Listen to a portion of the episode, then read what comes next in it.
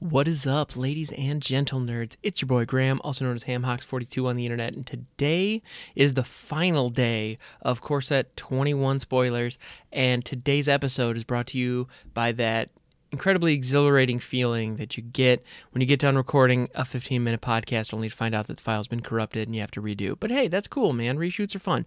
Anyway, so today we are going to be looking at two cards that have been that, that have been spoiled for Core Set 21 and specifically i want to focus on these two cards because i suspect other people aren't talking about them because yes nine lives is insane eh, but you know that i know that.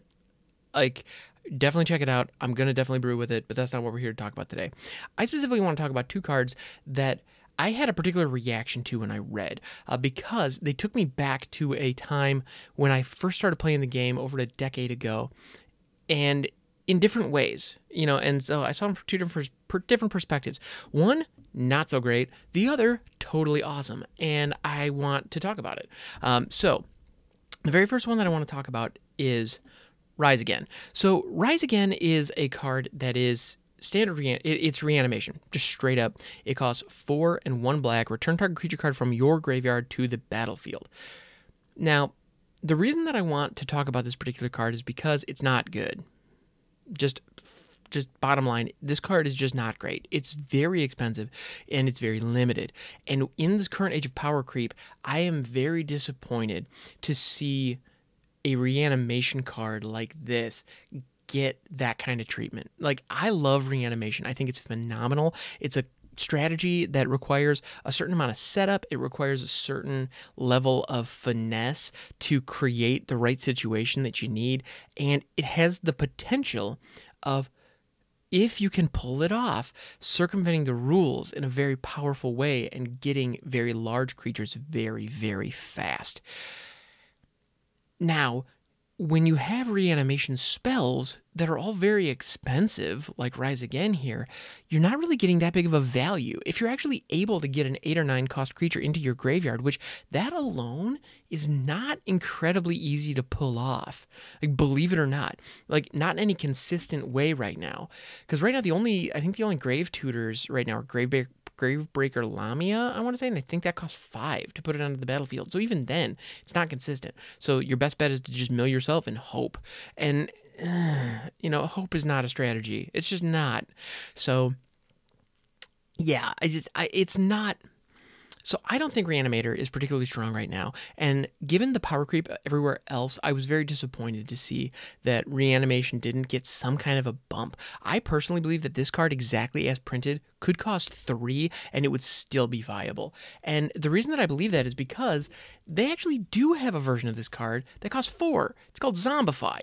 This is a card that has just been a staple card in a lot of newbie decks and just it's just reanimation. Is this is just straight up reanimation. It costs four for the exact same effect. You take a creature in your graveyard and you put it onto the battlefield. Now, I have a whole mess of zombifies just sitting around. I keep them around because I like them, because I like reanimation, and it kind of feels fun that, like, oh, these are these reanimations. Like, it's just a straight up reanimation staple. Like, it just, it, it does the thing I like.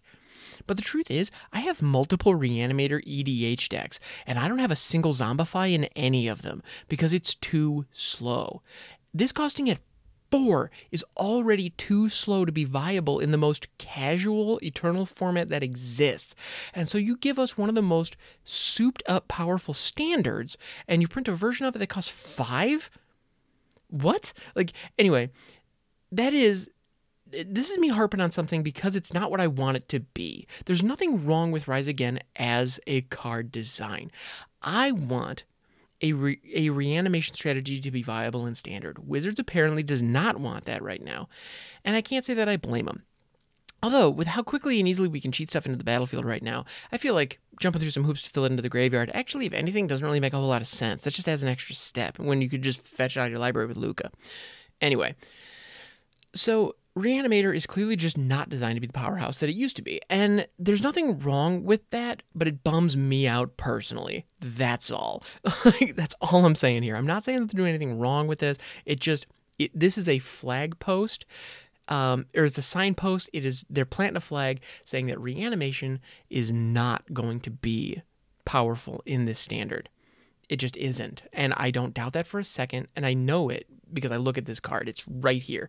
No question, reanimation is not going to work in the standard. Okay, now we know. And um, yeah, it's disappointing because we've had a couple of other like interesting five drop reanimations recently in Cauldron's Gift and Bond of Revival. Both of those cards had unique, fun ways to get additional value at that five drop. So you kind of made up for the fact that it was really expensive and late in the game to try to reanimate something. But anyway, all that is to say, in limited, this card is probably going to see some fringe use. It's not going to be great, but it is splashable. So if it's in a, if you're in a strategy that is uh, milling or that is allowing you to discard cards, being able to discard into, you know, being able to discard a fatty early and then being able to pull it out of the graveyard late, that's always good. And if you have some really awesome creature, this is a way of protecting it if your opponent manages to destroy it. So, okay, like in limited, this card may have a place. Outside of limited, this thing is not great as a drink coaster. Like that's about as far as it goes. Like this is just going to clog up space in your in your shoe boxes. Um, which I mean, it's common. So it's a bulk common. So why am I complaining about a bulk common? They know it's a bulk common. It was designed to be a bulk common. Well, I'm complaining because I want my reanimation deck, dang it. That's all. That's all this is. Anyway, so that's Rise again. now, happy stories, happy memories. These are the. Let's move on to something that I want to talk about because it's fun.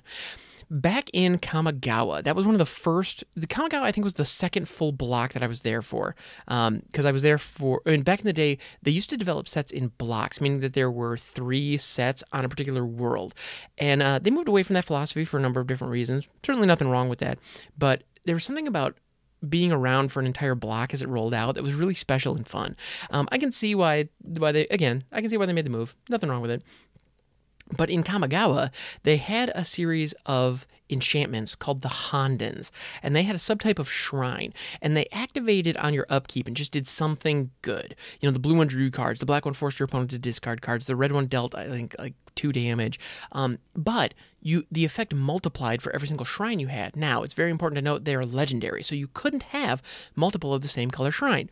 So it would be really easy to just, if you're running a burn deck, just throw four of the red shrines in there. But fortunately, they're legendary, so you can't do that.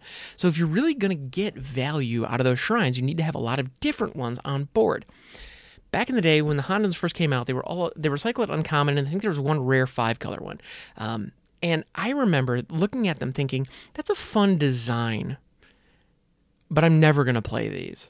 Meanwhile, my dad, who I had gotten into the game around that same time, looked at them and thought, hmm, I'm gonna build a five color Honden deck. And I remember telling him, dude, you're stupid. Like that, like straight up, there's no freaking way that's gonna work. That's idiotic.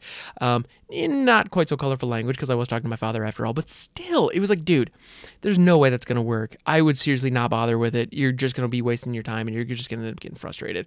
Um, we didn't have particularly great mana bases, and so it was just like, why in the world would you build five colors? Like that seems almost like a novelty more than actually a functional deck. And I mean, eh, if you want to build novelty, whatever. But he sat down with uh, one of our buddies, um, my buddy James, actually, who was the one who introduced me to Magic the Gathering. So huge shout out to my buddy James. If you're out there, my friend, thank you. Um, but he and my dad sat down and put their heads together and cracked the code on this thing. And they actually put it together. Note that Kamigawa was also the block that brought us Kodama's Reach and Sakura-Tribe Elder. So those two pieces were clutch for getting the mana base to really pop off on this thing. And holy cow, did it pop off. So I went from being the guy who was looking at my dad's deck going, that's the silliest, dumbest idea ever, to being the guy on the other side of the table just chowing down on some crow as he just continued to blow me out of the water over and over every single time his upkeep rolled around because he'd get five of those things on the freaking field at a time and just like when you're sitting down at the table and it's like, okay, well, I'm going to deal 10 damage to your face. I'm going to draw three cards. You have to discard your hand. It's just like, well, all right, neat. Like, I guess I'm going to play a, I, like, I'm going to go ahead and discard my Daru Warchief and be bummed. Like, you know, like it was a beating consistently. That deck was incredibly powerful, and I was 100% wrong um, on it. And it was fun. Like, I had a really great time being wrong on that because I also got to watch my dad go mad scientist and build something that was truly insane. Well, this last historic anthology on Arena brought us the Honden cycle. And when I saw those, I was really excited because it reminded me, oh, this old deck that my dad built, I could build some version of that in historic. That's pretty cool. Well, guess what? In Core Set 21, they're bringing shrines back for the first time in like 15 years or whatever. They're here. And uh, so I just, for right now, I pulled up Sanctum of All, which is the five color shrine. So it costs WUBRG, one of each color. At the beginning of your upkeep, you may search your library and or graveyard for a shrine card and put it onto the battlefield. If you search your library this way, shuffle it. And then if an ability of another shrine you control triggers while you control six or more shrines, that ability triggers an additional time. You guys, this is bonkers. This is truly insane. And we have a brand new cycle of shrines for this thing to go grab. So even if you're not playing historic, a standard shrine deck could be viable. And on top of that, now there are even enough shrines that if you wanted to build a commander shrine deck, heck, go for it. Why not? There are eight of the things now and something that fetches them. Like, this is insane, you guys. And I'm just over the moon about this. This is going to be so much fun. Like, so much fun. Seriously, like think about a five color deck with maybe I don't know Jegantha as the commander and put Sanctum of All and like five or six tutors that can fetch up artifact or such fetch up enchantments. All of a sudden, this thing is just it, it's insane. What you can do with this is going to be absolutely nuts. Like I can't wait to see this in action just across formats. This is going to get silly, full on silly. And so all of a sudden, certain cards that we've seen recently that really hate on enchantments, like um, or the barrier breach for Ikoria makes a whole lot more sense now because that's one card that can destroy three enchantments. And at first, like, okay, this came out at a time when Theros is legal in standard. All right, there are enchantments running around. That kind of makes sense. But now looking at it, it's like, oh no, that is sideboard tech against the shrine deck. We're going to see it, you guys. We are going to be seeing a standard and a historic shrine deck. It's going to be so much fun. I can't wait. So, Dad, this one's for you. The the Hondens are back and they are better than ever. And they're going to be coming to a Twitch stream near you, twitch.tv slash hamhocks42. If anyone wants to check that out after, of course, the 21 drops, we are for sure trying that deck. I can't wait. This is going to be so much fun, you guys. And the cool the coolest part about that deck is it just like sits around and then on the upkeep just explodes. And so it's just like i'm not really gonna hold back you know I, you could have some counter support i guess but the majority of the deck is to be really focused around getting those shrines in play. Um, and so it's going to be the shrines ways to tutor the shrines way to ramp for the shrines.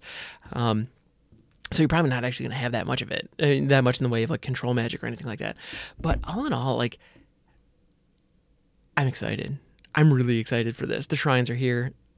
They're back. Let's have some fun. So yeah, this is the this has been the last um, spoiler for Core Set 21. Hopefully, this particular recording uh, is not corrupted the way my last take was. Um, if not, I'm just going to continue sitting here talking about how how cool and not cool these two cards are um, for the rest of the night. But hey, it's all good. I can't think of a better way to be spending more time than I planned um, than talking magic cards with you guys. So thank you so much for hanging out. I hope you're having a fantastic day. Um, yeah, stay good to each other, and I will catch you next time.